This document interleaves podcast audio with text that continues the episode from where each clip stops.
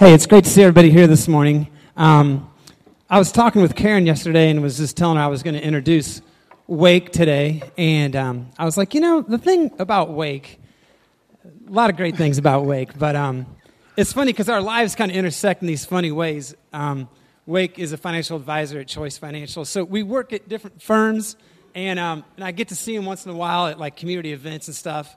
And we both work with Young Life.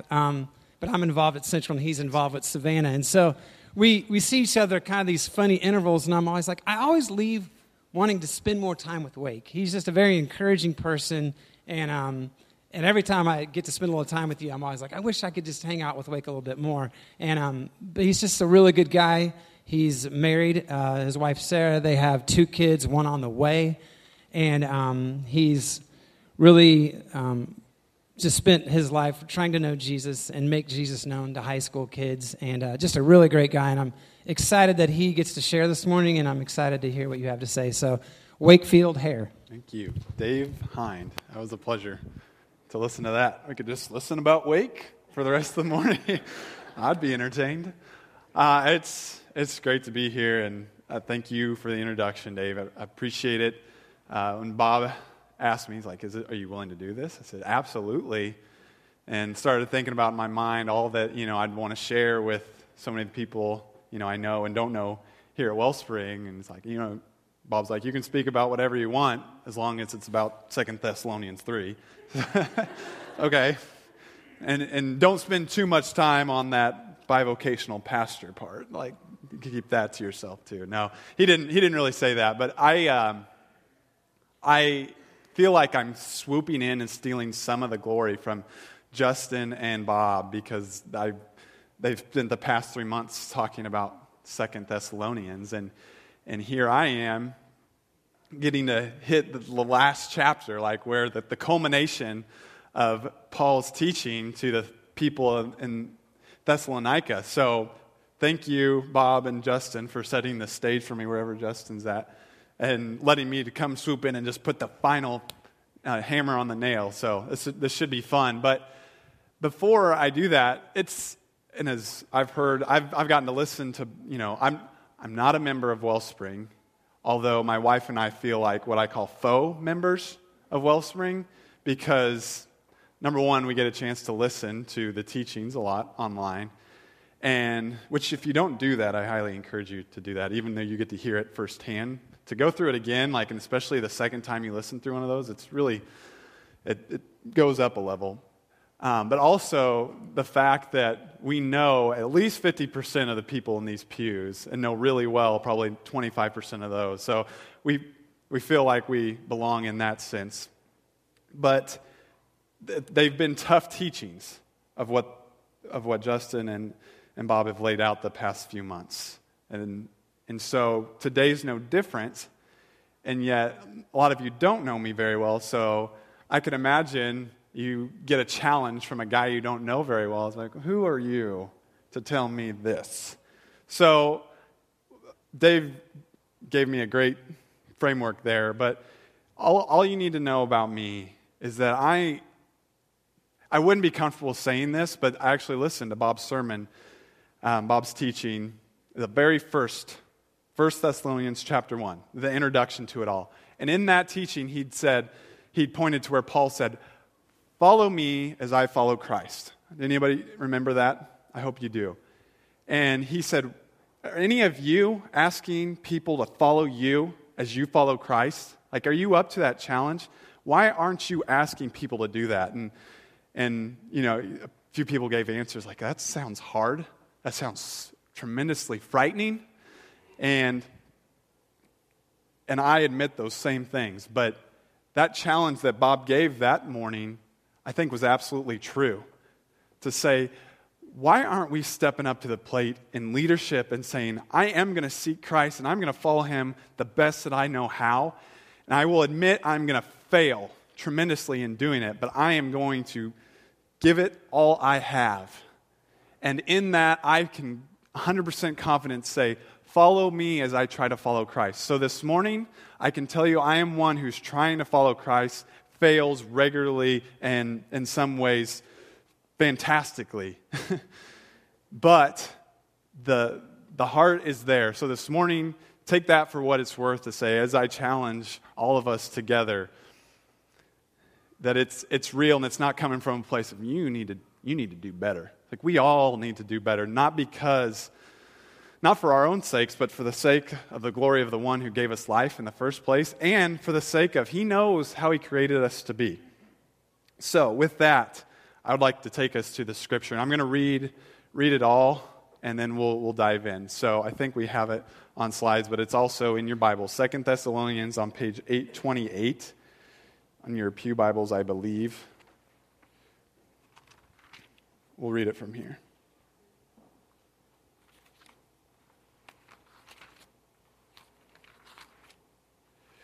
Second Thessalonians chapter 3 and starting in verse 6 which says In the name of the Lord Jesus Christ we command you brothers and sisters to keep away from every believer who is idle and disruptive and does not live according to the teaching you received from us.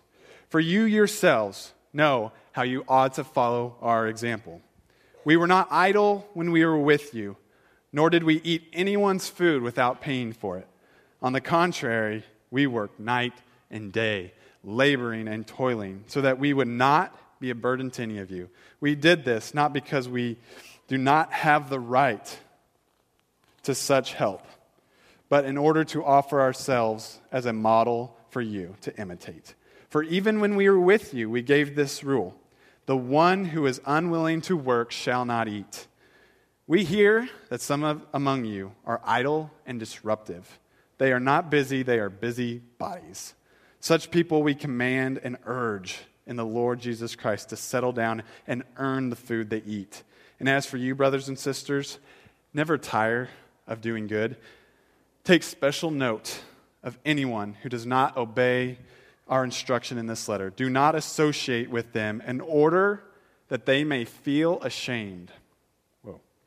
Yet, do not regard them as an enemy, but warn them as you would a fellow believer.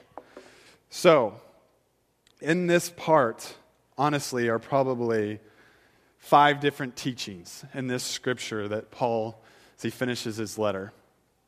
There's three things, though, I think are really relevant for us today and in this time and place. Number one, which I really think is the main point of this conclusion of Paul's letter how are we to interact with believers who are disobedient? How are we to interact with believers who are disobedient? Number two, how to blamelessly represent the kingdom and the gospel. And number three, a warning on the incredible dangers of idleness, of laziness, as some other interpretations of the Bible translate it. So, number one, how are we to interact with believers who are disobedient? Number two, how do we blamelessly represent the kingdom and the gospel? And number three, a warning on the incredible dangers of idleness. So we'll start with the end, the last one there. it feels good sometimes just take it easy, to, to take a rest. And in fact, it's biblical to take rest. We see that as God created the earth and commanded a Sabbath. But there's a big difference between rest and idleness. Here, Paul is saying people aren't resting, people are idle, they're disruptive, as we read in Scripture. And I believe I have the definition of idle up here. Here's what idle is in the dictionary to be idle is to be not active or in use, or I especially like even the second definition, without purpose or effect or pointless. So, idleness and, and, and laziness are, have similarities, but I think idleness is a stronger word in some ways, without purpose or effect.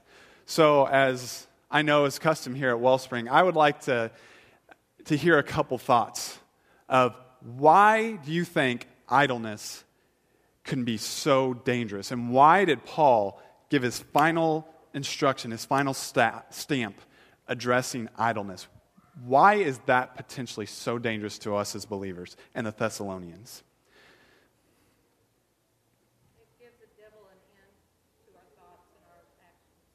It says it gives the devil an in to our thoughts and actions. Thank you.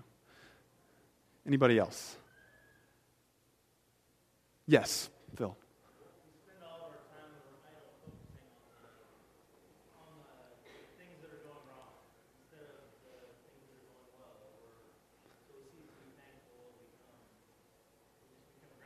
Yeah.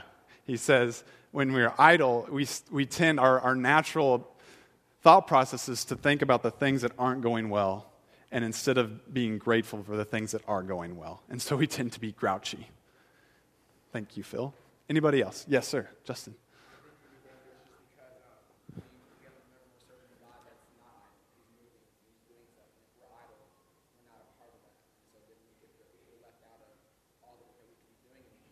Mm-hmm.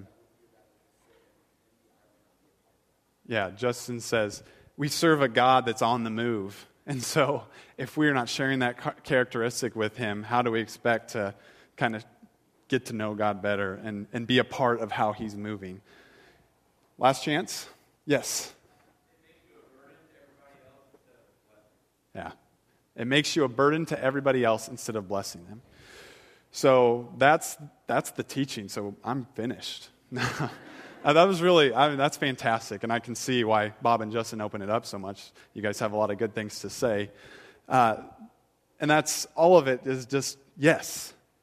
You think about why were we created in the first place? Why didn't God, why didn't God just enjoy the fact that He has Father, Son, Holy Spirit in paradise? And that's kind of a whoa, you know, question. But for Him to even do His thing and create us, he didn't just do it on a whim. I'm convinced he's God. I, I think he has a purpose. In fact, I know he has a purpose because he went out and we, we have the story of how that plays out now. You have a purpose. You were created for a purpose. And if you are idle without purpose, you are disobedient in a way that is incredibly dangerous because of what was mentioned. And I keep thinking about the parable that Jesus said where he, he said, You know, there was a man who had an impure spirit, and, and the impure spirit got out. It left. It's like, All right, that sounds good. And the house, the man, his being, his psyche, his soul was put in order, swept clean, he said, and put in order. So that sounds like a person that we want to be right, be like, right? But the impure spirit went about searching for a place to land and, and couldn't. And so what he did is he gathered seven other impure spirits, or a, a host of other impure spirits, went back to that house, found it empty. Yes, it was neat, tidy, but it was empty. And they entered that house again, it said. They retook possession of the man's soul. The man was worse off than he was before. The idleness of not filling his life with purpose ended up taking to him place. We don't know what happened to that man in Jesus' parable, but it was bad. We know that as we sit idle, we give evil a chance to take root in the hearts and the depths of our soul, a place that God has said, that's where I want to be.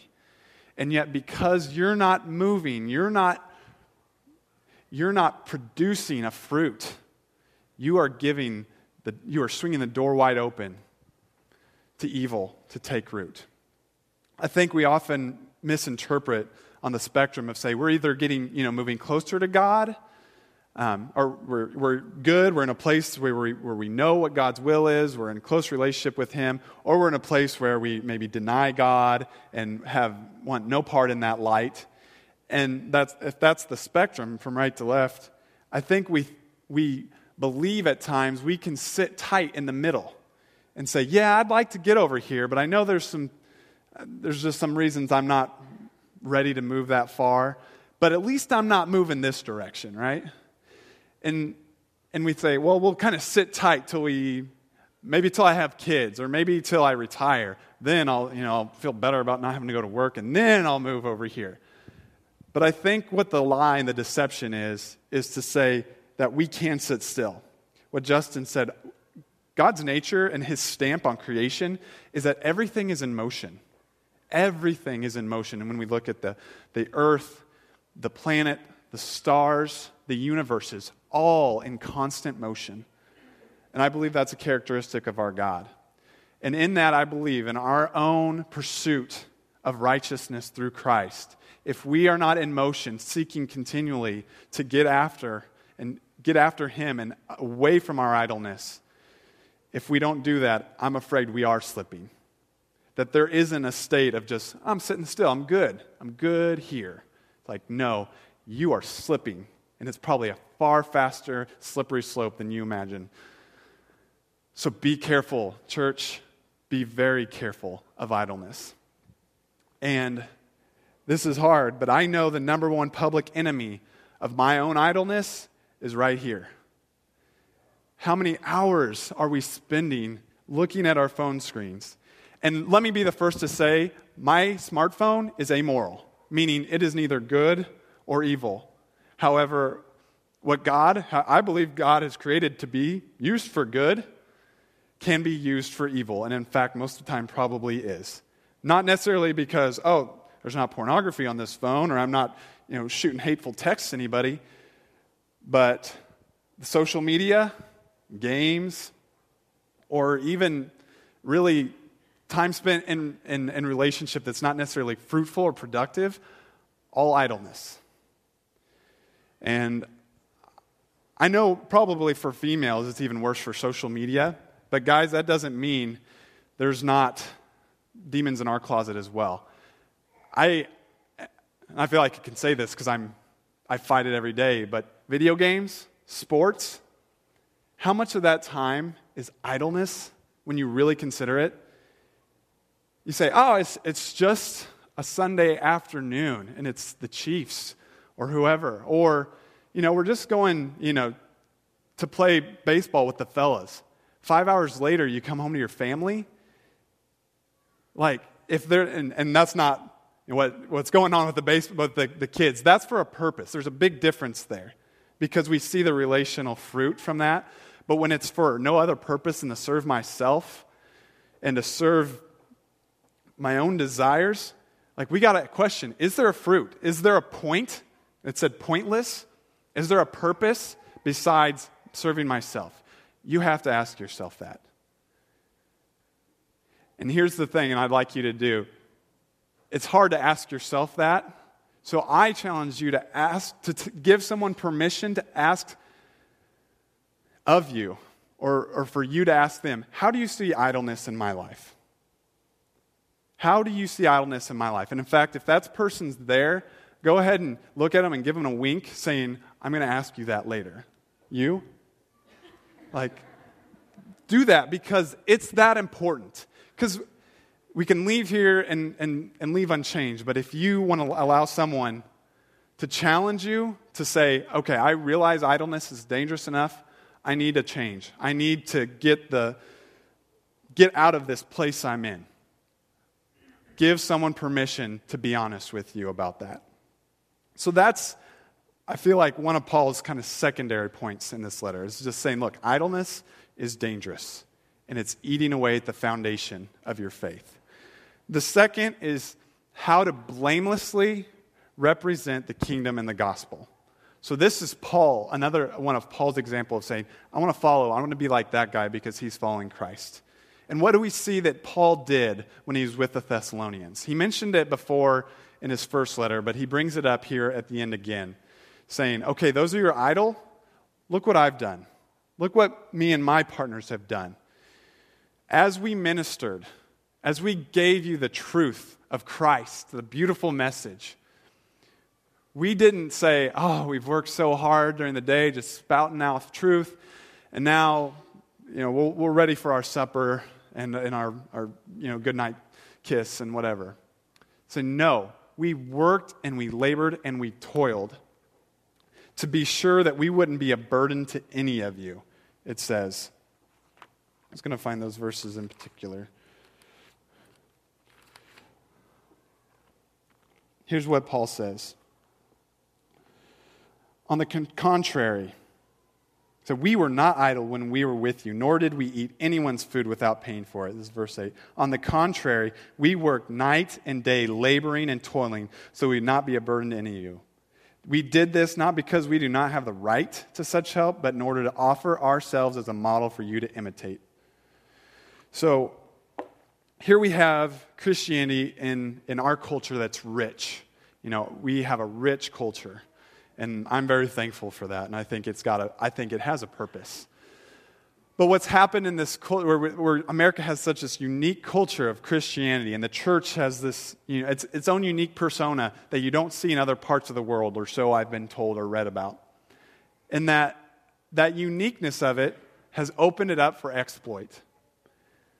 And we all know it, um, whether it's exploitation for money, the Christian economy is huge. And that's why we see so many Christian fish on business signs all around the um, exploitation for fame, perhaps, or notoriety.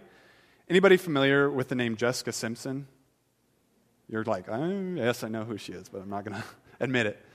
Jessica Simpson, I remember when she first hit the scene, she started out as a Christian artist. And, and her dad and her say, Oh, yeah, we have a faith. But the first chance she got to jump ship and, and produce a secular album, she was gone. And next thing you know, she's wearing Daisy Dukes and Dukes of Hazzard. And, and that's just a small example, though, of I, I've seen a lot of other bands say, oh, yeah, we'll break in because the competition in the Christian industry is, is far less than what it is if you want to get a major studio contract. It's happened, it happens every year.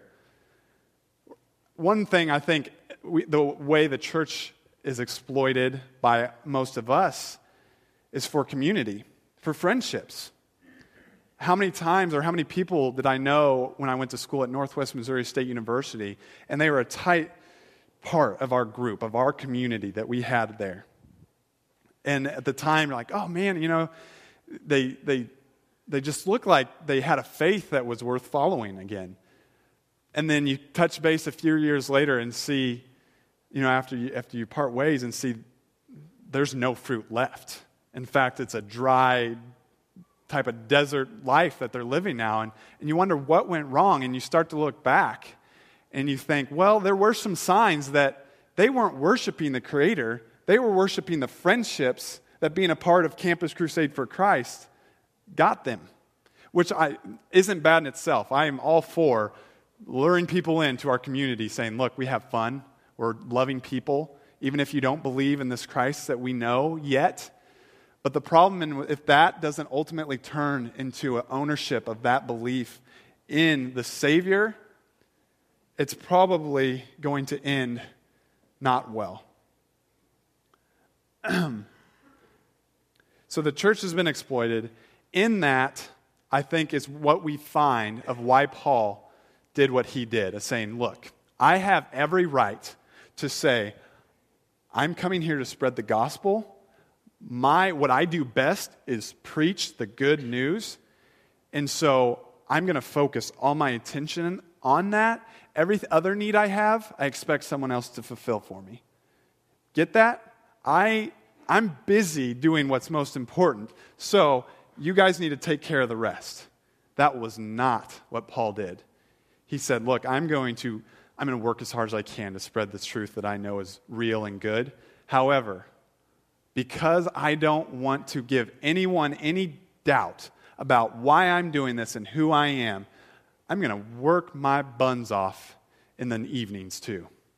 I'm going to lay it all on the line to make sure you know that this message is worth all of that. That's really hard to do, to, to not want to receive something in return. But Paul's example is just that is saying, I'm going to live above reproach. You think I'm doing this for the money? I'm not even getting paid. You think I'm doing this for the friendships? I'm probably going to be hated by a good portion of my friends when this is all said and done. You think I'm doing this for safety and good feelings? Well, we see later, you know, from Paul about all he had to endure. He was saying, I'm leaving nothing to doubt of saying, I'm doing this for one reason and one reason alone to give glory where glory is due. So that's, that's what I see there. Um, the, I think it's said best in 1 Corinthians, and I think that slide is up there. 1 Corinthians, this is chapter 10. It's pretty small print. I'll read it from here. 1023. Says this I, this is Paul again, I have the right to do anything you say, but not everything is beneficial. I have the right to do anything, but not everything is constructive. No one should seek their own good, but the good of others. Eat anything sold in the meat market without raising questions of conscience. For the earth is the Lord and everything in it. If an unbeliever invites you to a meal and you want to go, eat whatever is put before you without raising questions of conscience. But if someone says to you, This has been offered in sacrifice, then don't eat it, both for the sake of the one who told you and for the sake of conscience. I'm referring to the other person's conscience, not yours. For why is my freedom being judged by another's conscience? If I take part in the meal with thankfulness, why am I denounced because of something I thank God for? So whether you eat or drink, or whatever you do, do it all for the glory of God.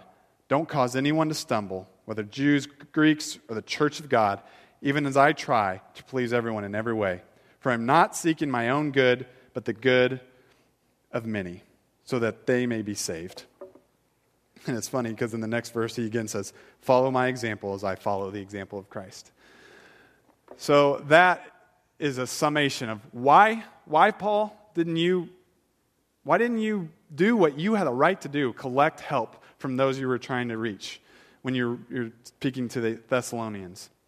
It's because that would have taken glory away from God. So if it meant working a hard, tough schedule, that's what he was going to do. What you do in your ministry is you reach out from whatever perspective, whether Young Life, Edison Elementary, and the many other places I know you guys are involved, do it for the glory of God. Because if you do it for any other reason, you've received your reward, the Bible says. And then the third point we talked about how are we to interact with disobedient believers? To me, this is the toughest of the three uh, because it's, because honestly, I've, I've experienced this and it was one of the hardest things I've ever had to do. Um, but understanding that this command, that Paul gives in, in this part of the letters of the Thessalonians is for believers. It's an important distinction, I think, to make. How you interact with non believers of Christ, people who, who don't understand the truth yet, and how you react to believers, I think is important. If you could pull up the slides here, I want to I want to look particularly at what are these commands that he's given. This is the beginning of the scripture we read. In the name of the Lord Jesus Christ, we command you, brothers and sisters, to keep away from every believer who is idle and disruptive and does not live according to the teaching you receive from us. And go ahead and hit the next one for me, too. Take special note of anyone who does not obey our instruction in this letter. Do not associate with them in order that they may feel ashamed Yet do not regard them as an enemy, but warn them as you would a fellow believer. Thank you for that. So, you see some of the commands keep away, take special note, don't associate with, shame them. and then there was another one I didn't include in there. The one who is unwilling to work shall not eat. Bob talked a few weeks ago about pain and saying he thinks we often get it wrong on how we interpret pain. That here, again, we often strive to say, whatever I have to do to not experience pain, let's do that. You know, if I need to meet with my doctor every two months or three months, let's do that to prevent me from getting sick in the future. If, you know, if I have to buckle my seatbelt to make sure I'm safe in my car. Let's do that to prevent pain. And I'm all for preventing pain. I, it's probably my biggest fear, even more than death, is pain. But pain is real, and there's just some, some things we can't hide from. And in that, Bob was saying that are we often not giving a chance for pain to produce the fruit God meant it to? God created a world that was to be free of pain. That was spoiled fairly quickly. And so now, what I believe God has done, as He says, the pain that's a part of the curse, watch how I use it for my glory. Watch what I can do with it. But instead, what I so often do, and what I think we as a church do, is we, we, we try to limit pain, and therefore we limit the productive